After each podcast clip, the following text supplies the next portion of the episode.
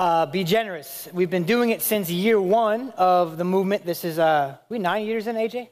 I think so, yeah, because next year is 10 years. Nine years of our ninth year of doing it. And uh, it started out of a vision uh, that we see in the book of Acts, where the early church got together and they started selling possessions and, and giving up what they had so that no one was in need. No one was in need. And I love that, that it's, it's a picture of people giving what they have. This is uh, the way we defined it, and we have defined it on the next slide. Um, that we give a yearly offering where we give what we have so that others can have what they need, both inside and outside of our church. We give what we have so that others can have what they need. There are people in here that, that don't have needs. You might have needs for other things, but financially, you're really not in need. You have enough. And then there are other people in here and outside our walls who do not have enough, who cannot pay their bills, who cannot put clothes on their, uh, kids' backs, who cannot have a good meal. And so we, the Bible talks about as a family, pull together our resources so that when those people have enough and maybe we are in lack, it goes back and forth so that no one is in need. And this year, uh, we are doing what we did last year, the breakdown. Uh, for our goal of internal raising is $50,000 that we want to uh, give out of our own pockets um, to go to inside and outside. And there's a little bit of a twist that we did last year that we're going to be copying this year. Uh, as always, we're going to be collecting for internal needs. So 20,000 of that 50, we are hoping, uh, as, as it is given, that goes internal only, stays here for those who have needs. And, um, and that is a humbling thing. As Britt, my, my wife, shared a couple weeks ago, we have been recipients of Be Generous multiple years in a row when we didn't know where our next paycheck was coming. And we had to humble ourselves and ask, and uh, we received it, and it put food on our tables where we didn't know if we were going to have food on our tables. So we've been on that side of receiving. And so we want you to know too, if you're in here and you're like, I really can't give much, but I'm in a lot of need, this is for you as well to give what you can, but also to receive in this season and humble yourself to be blessed by the family of God. Then the last 30,000 is going to be divided. Uh, 15 of it will go straight into uh, families around our neighborhood. We have chosen, the schools have given us five families from Elmhurst, this school, and five families from Life Academy on 35th that are in the greatest need in their school. And we're to be cutting checks and pouring them right into those families' hands. We'll deliver them on the 19th, like we did last year. It was such a beautiful time giving these checks to these families and giving them Christmas gifts because they don't have the, the ability to even get gifts for their kids. And so, on top of the 15,000 we're giving them, we'll be also buying gifts for them as well. And then 15,000 will be going to serve both schools, Elmhurst and Life Academy, buying meals, paying for things they need, supplies for the bathroom, the teacher's lounge that we have done for both schools. It's keeping that up so they can know that they're loved and seen and appreciated. And uh, we do that at Serve Week, we a big push. But then throughout the year, it also costs money to make sure they have nice snacks and drinks. And uh, you know, people at Google and Facebook um, and all the tech companies, even though I know there's layoffs happening, in uh, the season of wealth and abundance, they have all the things and all the snacks and all the stuff, and the teachers are barely getting by with toilet paper in their bathrooms. And so we want them to know that they are loved and seen. So that money goes to that as well. 50,000. Now I want you to know, no pressure being added to us, that we shot for 50,000 last year. And uh, anyone remember what we got?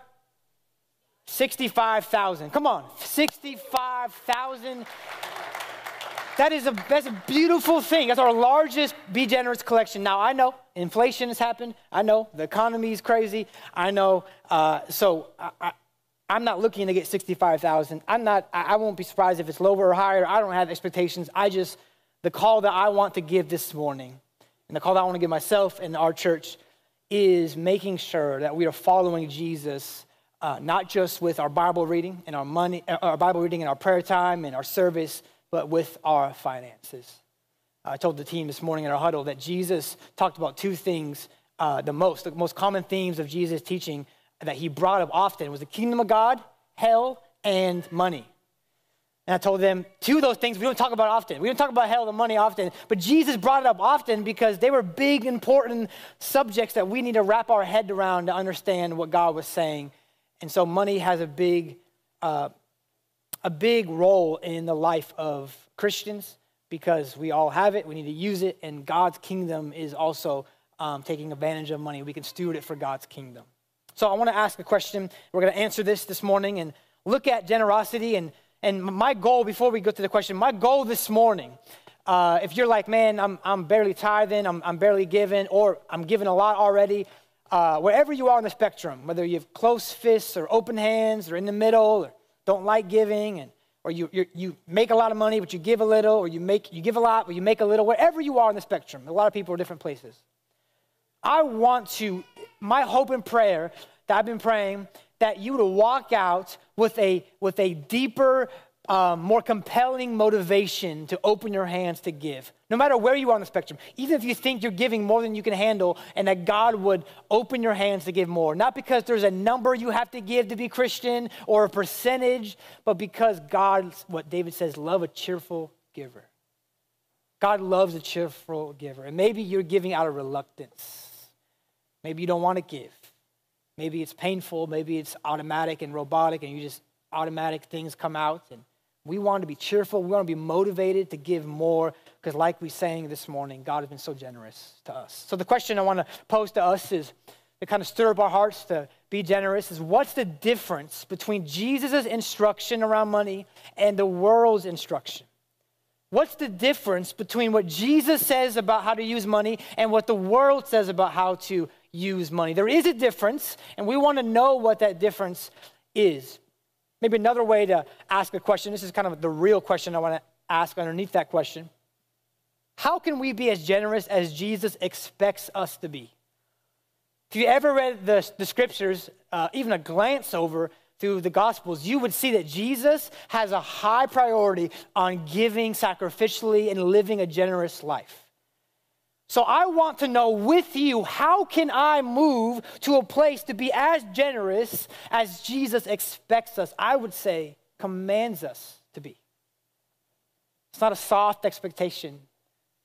This is Jesus saying, I want you to live this kind of lifestyle and it's good for you, but it's hard. What Jesus asks us to do are hard things. They're good things, but hard things. And giving up what we've worked hard for is hard, but Jesus has a compelling reason behind that. And I want us to be convinced by the motivation Jesus gives.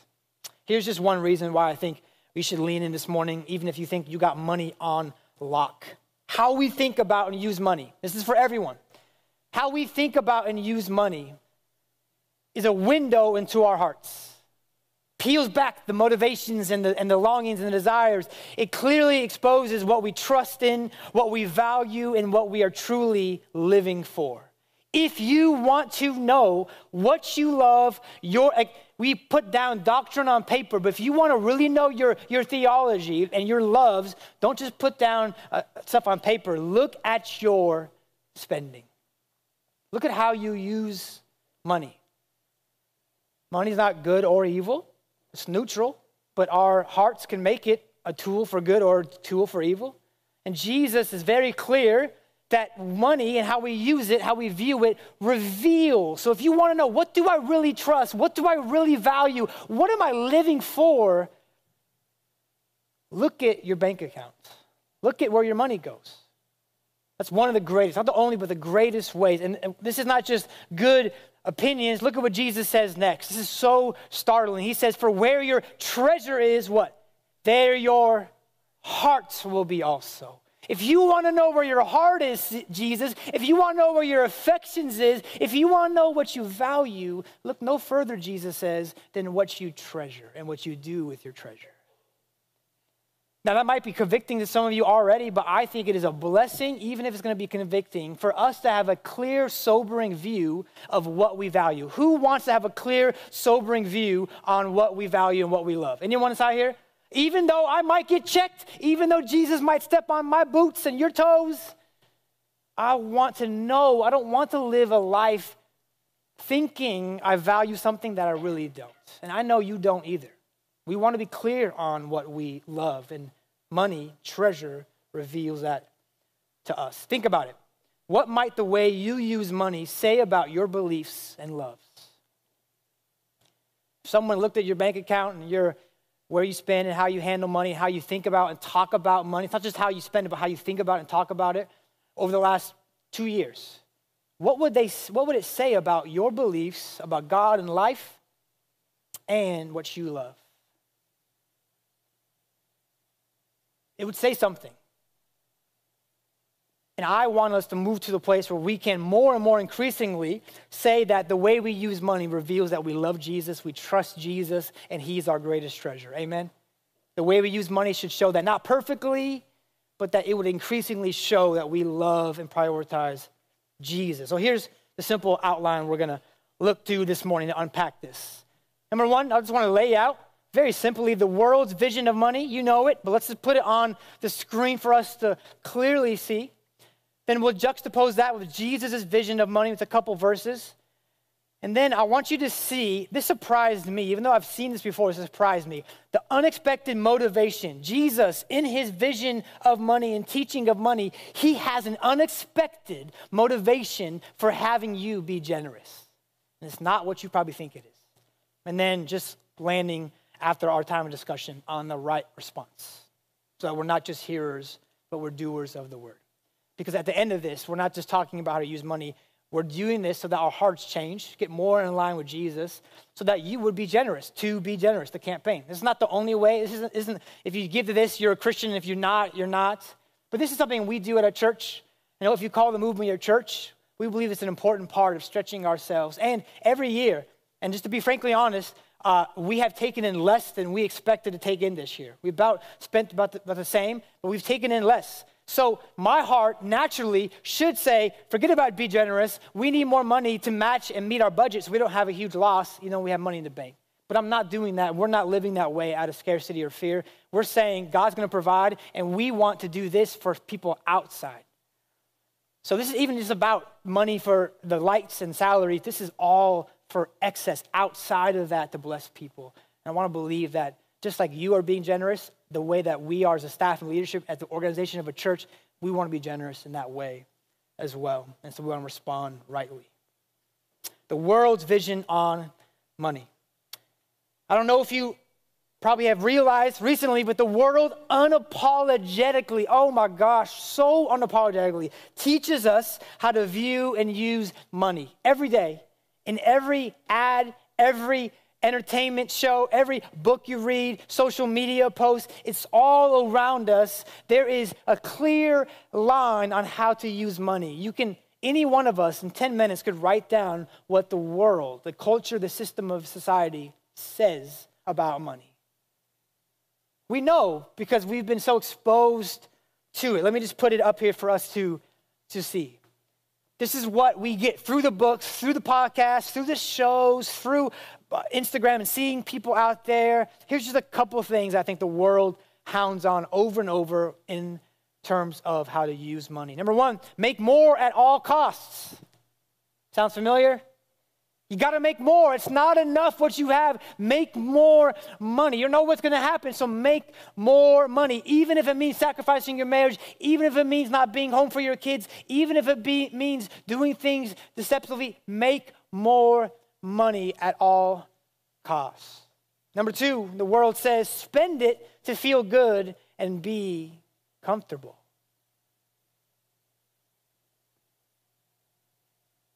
I would say I've, I've, I, I do that. I don't know what it is about retail therapy, but when I click Amazon and it tells me the package is coming, something in my soul gets delighted. You ever do that? Where I just like, somehow, sometimes I find myself going on Amazon and buying things I don't need just to feel better, and I don't even use it. Like, oh, we need a doorstop and I, I, even a doorstop gets me excited. Like the idea of buying something, a new book. Am I just am I weird? I don't know. Buying something and having it come and opening up a package. Something feels good about that. I feel good about buying something. I feel good, especially about things that that make me happy and feel comfortable. Use your money to feel good. Number three, hold on to it for safety and protection.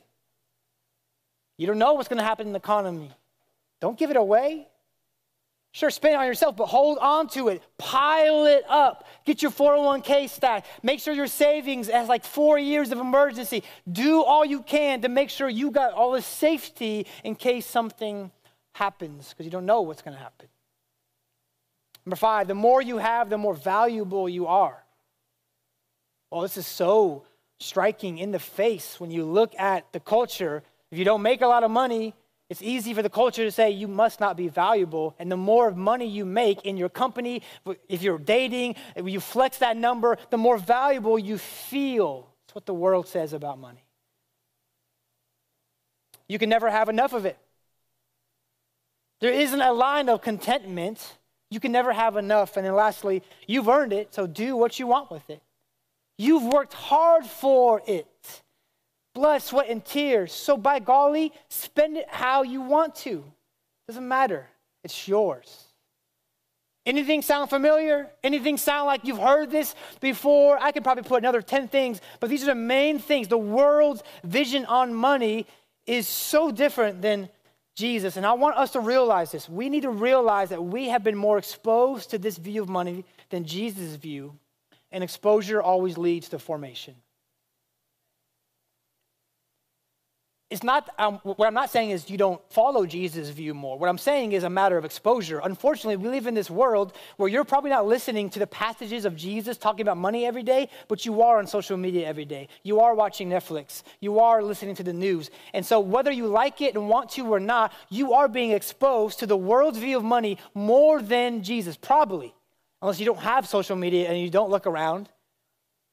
And so, because of that, we have to be aware that might we be formed more in the world's view than Jesus' view, even if we don't realize it?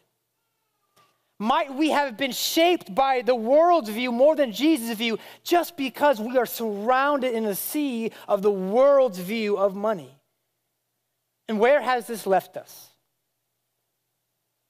Where has, where has all this, this thinking about money left us? I would say more fearful about the future than ever I once heard a story, Alex told me of a story, Pastor Alex, uh, of a friend he talked to across the table. This guy had $1 million in savings. No lie. He struck it rich, maybe sold a company, and he was sitting across the table from Pastor Alex, and he said, I fear every night that I'm not going to have enough money tomorrow and I'll be on the streets. When he told me that, my jaw dropped this guy had $1 million in savings that he didn't have to spend, and yet he had this fear every day about the future. Why? How can someone have that much money and still be fearful? Because you can never have enough, because the world's teaching has indoctrinated him. We're more anxious about the present, more insecure about our identity. I don't have enough. I'm not making enough. I've been there. I didn't make enough. I had a job at Trader Joe's when I first moved to Oakland just to get into the city. And at that point, I'd been through Bible college, been a pastor for three, four years, and then kind of like went right down to the bottom of Trader Joe's and had a four o'clock to 1 a.m. shift. And I just felt like I wasn't valuable enough. My, my value dropped because of the money I was making and the life I was living. More restless in our work, always trying to climb the ladder and then lastly, more selfish with our possessions. This is where the world's ideology and teaching of money has left us fearful, anxious, insecure, restless, and selfish. Let me hear a, loud yes or no. Is this healthy? No, it's not healthy. And I just, I know you because I, I, meet with you. you we, our church, are, are, are affected by this as much as anyone else. Even if you don't want to be, even if you fight against it, we live in this culture, and it's very hard to not be affected by some of this. Whether you have a tight grip, whether you're so anxious, whether you make little, you can have a bad view of money, whether and love money too much, whether you're on the spectrum of making so much, or whether you have little to none. Money can still be an idol, and money can still do these things to you. Money's neutral, but what we believe about it affects us and forms us. Now, I want to ask the question, and you should be asking the question okay, if that's what the world says, then what does Jesus say about how we should handle money then? What does Jesus say? If the world says to do all these things, is Jesus' way that much different? I would say yes. I want to give you just three passages. Just three quick passages. They're all kind of the same moment of teaching the Sermon on the Mount, two from Matthew, one from Luke. So Jesus is sitting down in one moment and teaching this. And many scholars believe that he taught Sermon on the Mount multiple times, it wasn't just one time. Three passages, a couple implications from each one, and then we're going to look at, and I believe you're going to see it, the surprising motivation behind how Jesus encourages people who live in this system of the world, and back then it wasn't any different, uh, to actually be generous now. Let's start off Matthew 6. If the Bible, you can turn to Matthew 6, verse 2. Matthew 6, verse 2. What does Jesus say about how we should handle money? Look at what Jesus says in Matthew 6. He's talking to his disciples and a large crowd of people. And he says this Thus, when you give to the needy, sound no trumpet before you. But when you give to the needy, do not let your left hand know what your right hand is doing, so that your giving may be in secret, and your Father who sees in secret will reward you. Don't sound the trumpet. You're like, I don't own a trumpet. I don't know what he's saying. Give to the needy. Do it in secret. And your Father who sees in secret will reward you. You know what he's saying? Don't give for others to notice or applaud. I love how Jesus assumes that we're supposed to give to the needy. He doesn't say, if you want to give to the needy. He says, the people of my kingdom give to those who have need, not just in the church, but outside. And as he says this, he says, do in a way that doesn't draw attention to yourself. Don't give just a post on IG. That's what Jesus would say. Back then they had a trumpet. Like literally, people would give and then blow a trumpet. Look at what I gave to this person. How crazy is that? We would say, look at how that, how that person, and yet we're out here, look at me serving the poor, and here's a real Instagram live. It's no different. We, we do it. I've done it where I wanted to vocalize and to maximize the reach and the attention of my generosity. Why? Because I wanted people to be encouraged, sure, but there's a small part of it that I wanted people to know that I was generous.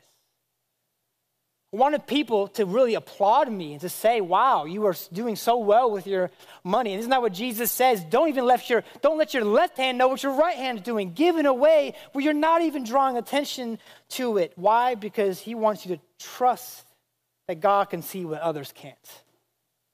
It's okay if no one saw you give that money to that person, but God sees you.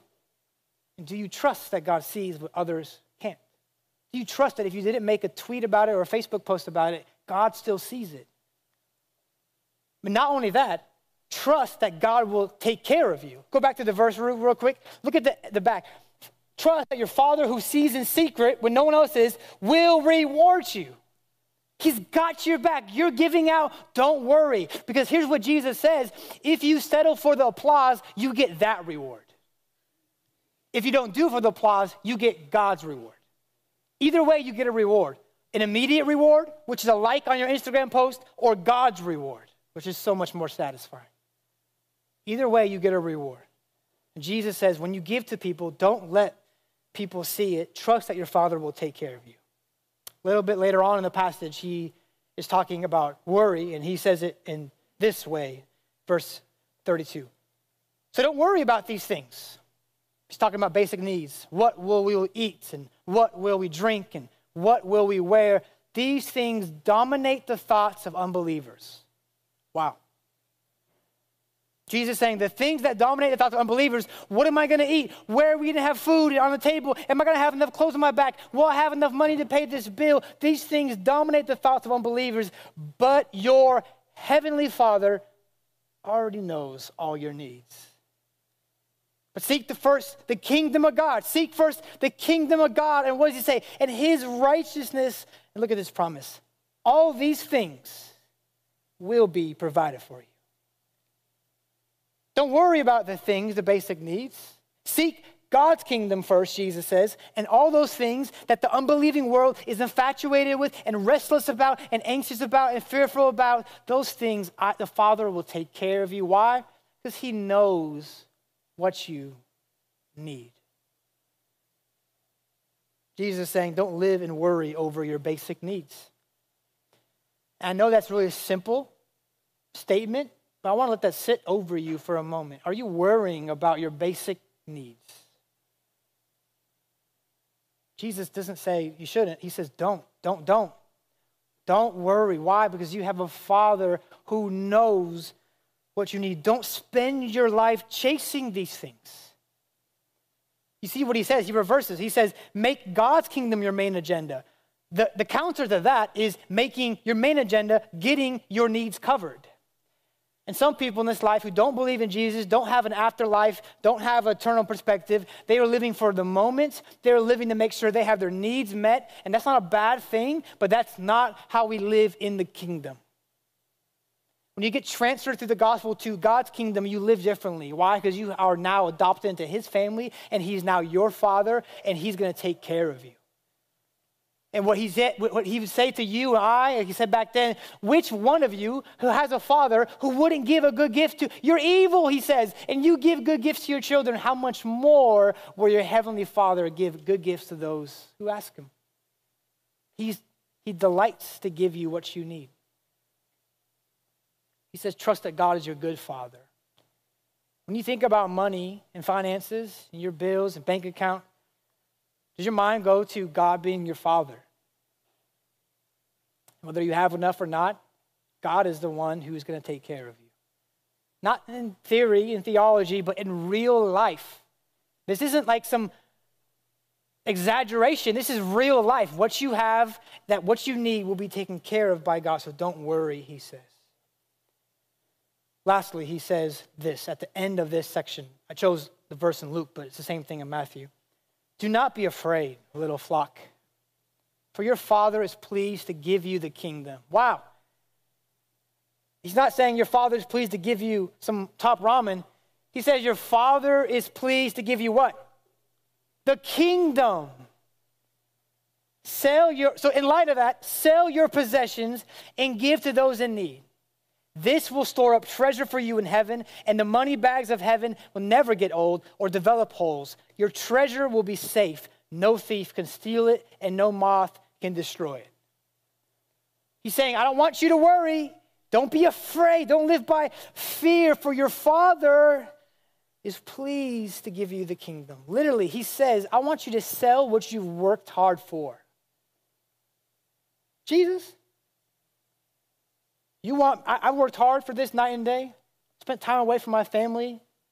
I climbed up the corporate ladder. Now I'm the top of my company, hustling all over the world. And you want me to sell the things that I've worked hard for? And Jesus might say to you, Yes.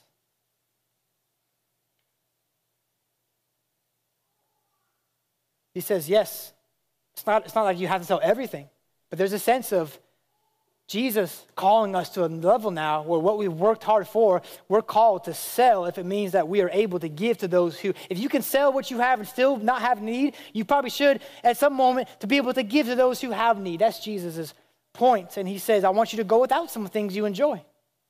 When he says sell your possessions, he's talking about selling the things that you enjoy that you might want, that maybe you even slightly think you need, but you don't. He wants you to pay attention to those who have needs. Look around to those who have needs. Are you, are you, are you, is your attention even focused and attuned to the needs of the people around you?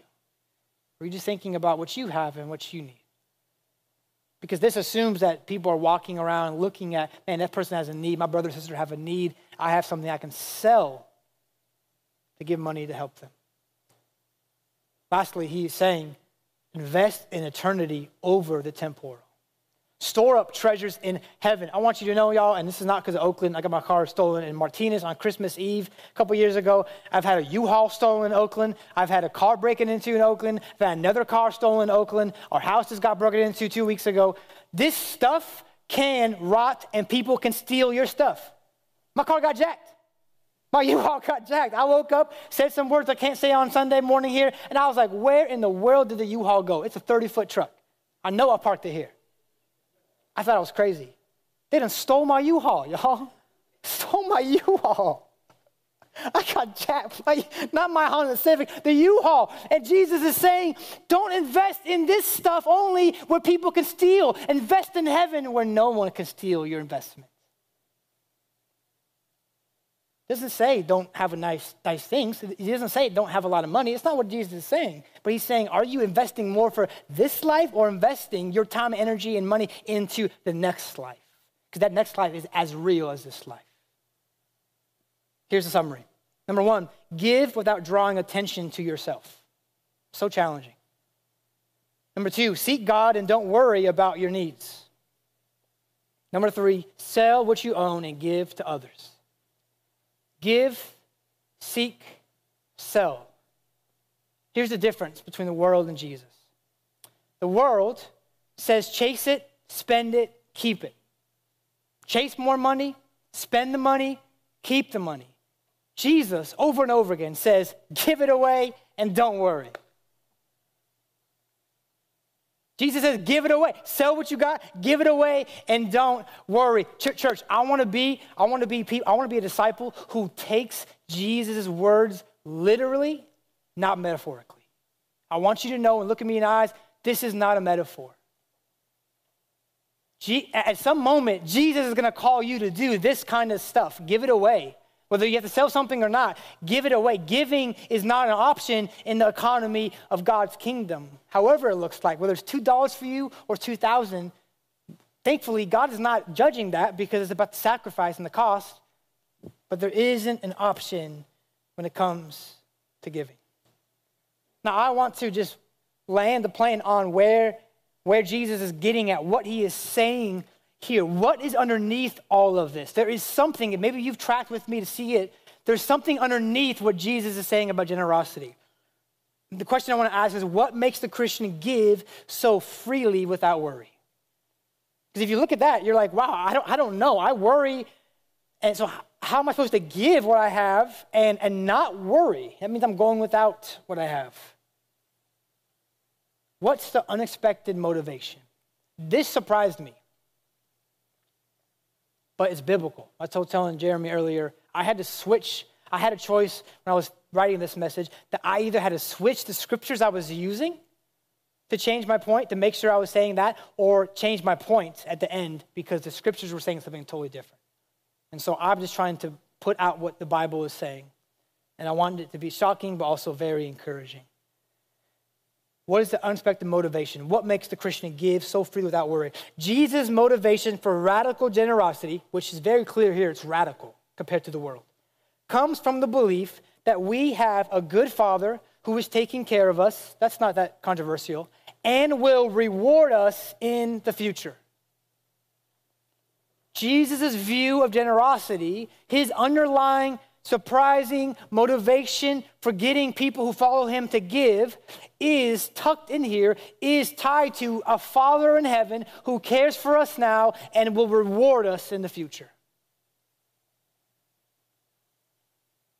Jesus is motivating our generosity with future rewards, every one of those. And even more of that passage, just like a good father motivates his children towards good behaviors and habits.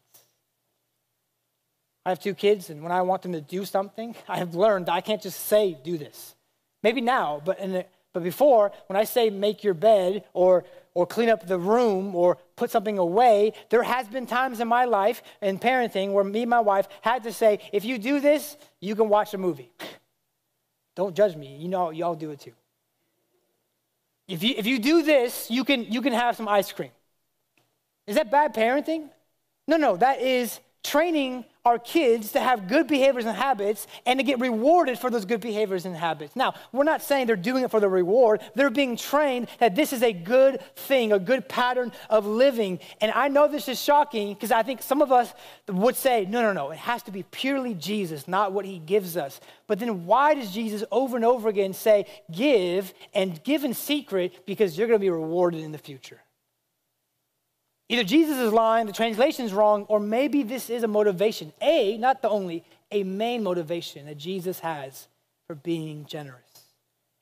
What I want you to, to, to listen for the next few moments, I'm going to read some scriptures in Hebrews, some of my favorite passages. And I want you to see that this was lived out in the Old Testament saints. Jesus' motivation that if you give away what you, what you have now, don't worry, you'll be taken care of in the future, is actually embedded in the life with God and in his kingdom. Check this out this passage in Hebrews 10, one of my favorite passages in all the Bible. The author of Hebrews is talking about the Israelites, or I mean the, uh, the, the Christians in that moment, early church, that had, uh, had friends who went to prison, they got persecuted. And these Christians chose to have compassion, chose to identify with the people who got in prison, which you know would probably make you in trouble. If you're saying, I'm a Christian and you arrested my friends as Christians, then I'm risking myself. And look what he says about that. For you, church, showed compassion on those in prison, and you, oh, joyfully accepted the plundering of your property. That's your car getting jacked, and you were happy. You joyfully accepted someone breaking into your house and stealing your stuff. Why? Why would someone joyfully accept losing their property? Here's why. Since you knew that you had a better and lasting possession in heaven. Therefore, do not throw away your confidence, which has a great reward. What would make someone be joyful about losing what they have earned and worked for? What would make someone risk association with people who have been put in prison, knowing well that they could be put in prison as well or beaten or killed? What would make someone risk and give and love and serve? They knew they had a better and lasting possession in the heavens. They knew something better was coming so they can give it away now. They looked toward the future reward and said, That's better than this, so I'm free to give it up. In fact, not just free, I don't think the future should just make us begrudgingly generous, it is joyfully generous. Joyfully accepted the plundering of your property. Yeah, I, I want that lifestyle. In fact, no lie, this isn't to put boast. I just want you to know the moment that our car got stolen in Martinez, Christmas Eve, our car gets stolen. Maybe because I left the keys in there, but it's not that big deal. Um, our car got stolen. It's Martinez. I thought it was safe. And so woke up Christmas Eve, the car is gone. I was in Target shopping for a car seat for my kid because we need the car seat to travel around. And you want to know the emotion that I had? Joy and gratitude. I couldn't even explain it. I remember texting someone or, or shooting a video, putting it out there, just this sense of overwhelming joy. I wasn't like happy, like, yay, let's here, my other car, take that. But it was a sense of joy because at that moment, I think God was teaching me, you got something better. Don't trip about this. I know it was a brand new car, a couple years old, just paid off, but don't worry. It was this overwhelming joy. Look at what the Bible says later in Hebrews about Moses. By faith, Moses, when he was grown up, refused to be called the son of Pharaoh's daughter. He grew up in Pharaoh's house and he rejected that kind of lavish lifestyle, choosing rather to be mistreated with the people of God. He said, I'm an Israelite. He chose that mistreatment, choosing that then to enjoy the fleeting pleasures of sin. Check this out. He considered the, the reproach, the suffering of Christ, greater wealth than the treasures of Egypt, for he was looking to the reward. What drove Moses to say, I'm going to give up my plush life, choose suffering, and choose something that I know is going to be very hard, and call it greater wealth, the suffering of Christ, greater wealth than the riches of Egypt. Egypt was bountiful in riches, and he had everything at his fingertips. And he gave that up to follow God and to be associated with the people of God. Why? For he was looking to the reward. Am I preaching to anyone this morning? Is anyone here that, that God's future reward is a present motivation? And I love that. That means so much for how we view money in this day and age. Here's the kingdom logic that I see the reality of their future inheritance and reward in Christ motivated and shaped how they lived their lives, freeing them up to take temporary losses and risks for the sake of the kingdom the reality of a future inheritance. The Bible says in Ephesians that we have been blessed and have an inheritance in Christ through the gospel. That's not just a present reality, it's not just a past forgiveness. There is a very clear sense that there is a future reward, a future inheritance. And I want you to know if you feel like, oh, I feel bad looking at the reward, there's a reason why the Bible tells us to look to the reward because He knows how He made us we need to look at something greater to far outweigh what we have now. And this motivated their future gaze, motivated and shaped they, how they live their lives now. It freed them up. It opened their pride hands and said, Now I can endure temporary loss. Now I can give money. Now I can sacrifice. Why? Because I know something greater is coming. I don't need it all now. I got something promised for me in the future. The life that says, I need it all now, in the immediate context, is ignoring the future promises of the kingdom. And I don't think you and I were to, created to live just in the here and now. We are living with our feet planted on today's date with eyes looking toward the future.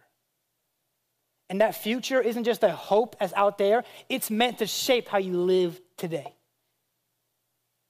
We can be okay with losing now because we know we will gain later. You can be okay with giving up your possessions because you know you will gain later.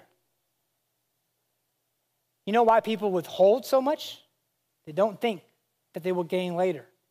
All they have is all what they have in their hands. But Jesus wants us to see our future inheritance frees us up to have a present generosity. What's going to cause the movement church? What's going to cause you to be more generous? Not just in be generous, even though I want you to give sacrificially, but in life with your home and your schedule and your time and your energy. What's going to cause you to be generous like Jesus expects us to be? It's not just looking past to the gospel. That is the case. The gospel isn't just past forgiveness. The gospel is holistic for your whole life. It does something in the past, it does something in the present, and it promises something in the future. The gospel is all encompassing. It's not just salvation, get out of hell, it's get into heaven.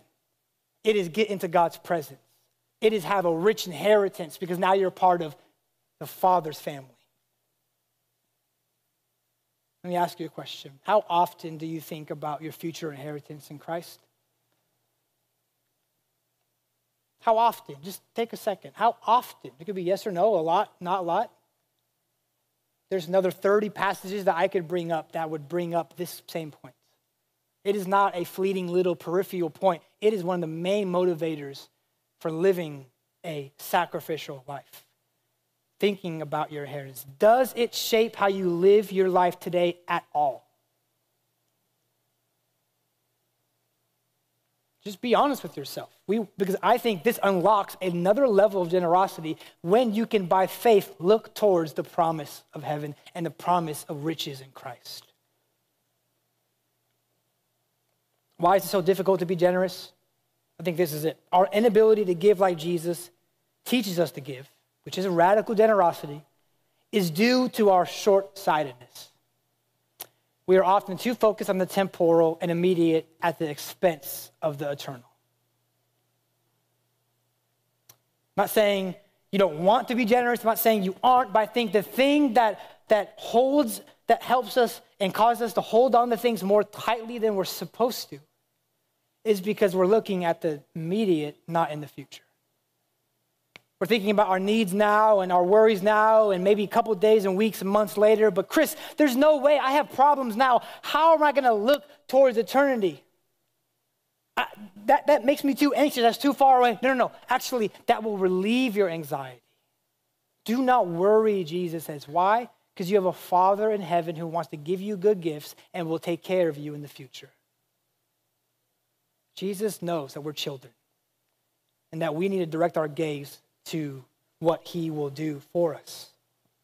If we're always thinking about this life and our immediate problems and needs, we will never have the motivation to sell and to give, to love and to serve like Jesus. How will we become generous like Jesus wants us to be generous? Looking at the future. Generosity in light of eternity. When you think about tithing or be generous or giving to an organization or helping a friend who's in need, are you thinking about eternity?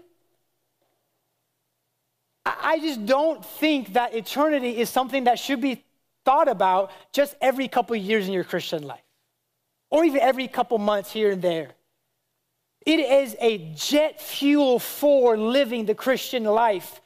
If it wasn't, then he wouldn't talk about it so much, but he did because he wanted us to look towards something better. And if you read through Hebrews 11, the hall of faith, all the people who live by faith, it says at the end, it says at the end that they didn't get, they didn't see the full thing of their promise. They lived and they couldn't see it all. But look what it says. They were looking to a better city. They knew there were exiles and strangers here. That means they were just passing through. This is not your home, Christian. Your home is in heaven, in the new earth, in the new heavens with Christ. You are an alien here. You are an exile. You are a sojourner, and you are passing through. You live in a tent. You aren't putting roots down here. That is the whole message of, of Hebrews 11. They lived by faith and did crazy things, got sawn in half, eaten by lions, gave up things. Why? Because they were looking to the better city to come. Generosity in light of eternity, looking to our inheritance in Christ and believing you have something better coming. What's so, what's so good about the future? Let me just end with this before we have a discussion time. I want you just to see a glimpse of the inheritance we have in Christ. Now, if you don't know, you and I in Christ will resurrect from death.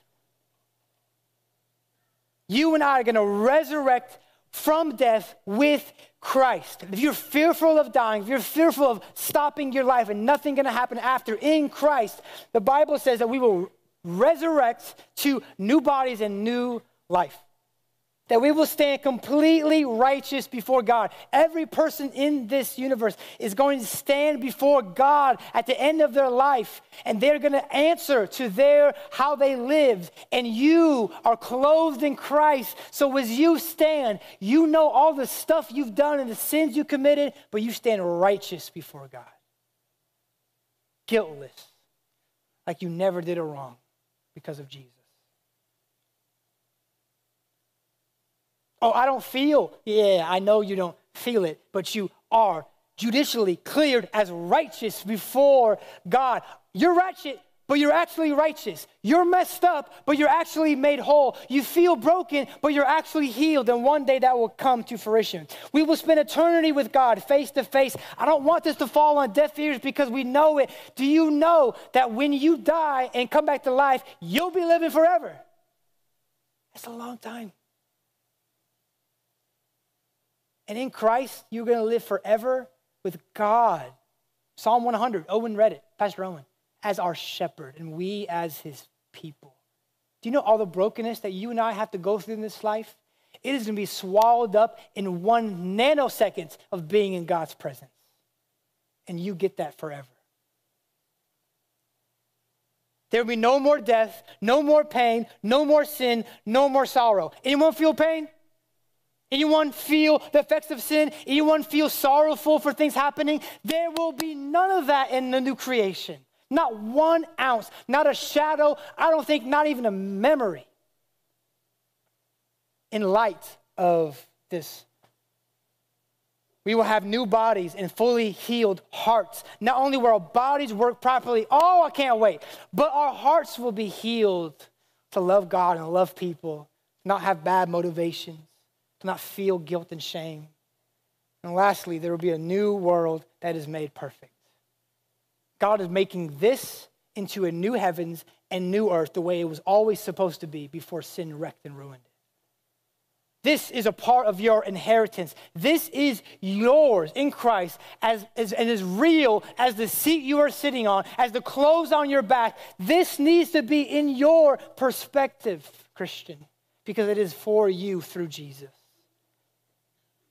And I'm convinced if you're staring at this, your hands will be pried open to be generous. I'm convinced when you're staring at this, what God has got you through the gospel of Jesus as a gift, you will want to risk and be sacrificial. You will want to open your home when you want to just close it. You will want to give freely when you don't want to give up money. You will want to serve and sacrifice and maybe even your reputation put it on the line because you know that it doesn't matter. Your reputation, your health, your wholeness, your provision is taken care of in the treasure of Jesus. What's going to make us generous like Jesus wants us to be generous? Looking towards the treasures in Christ that we have.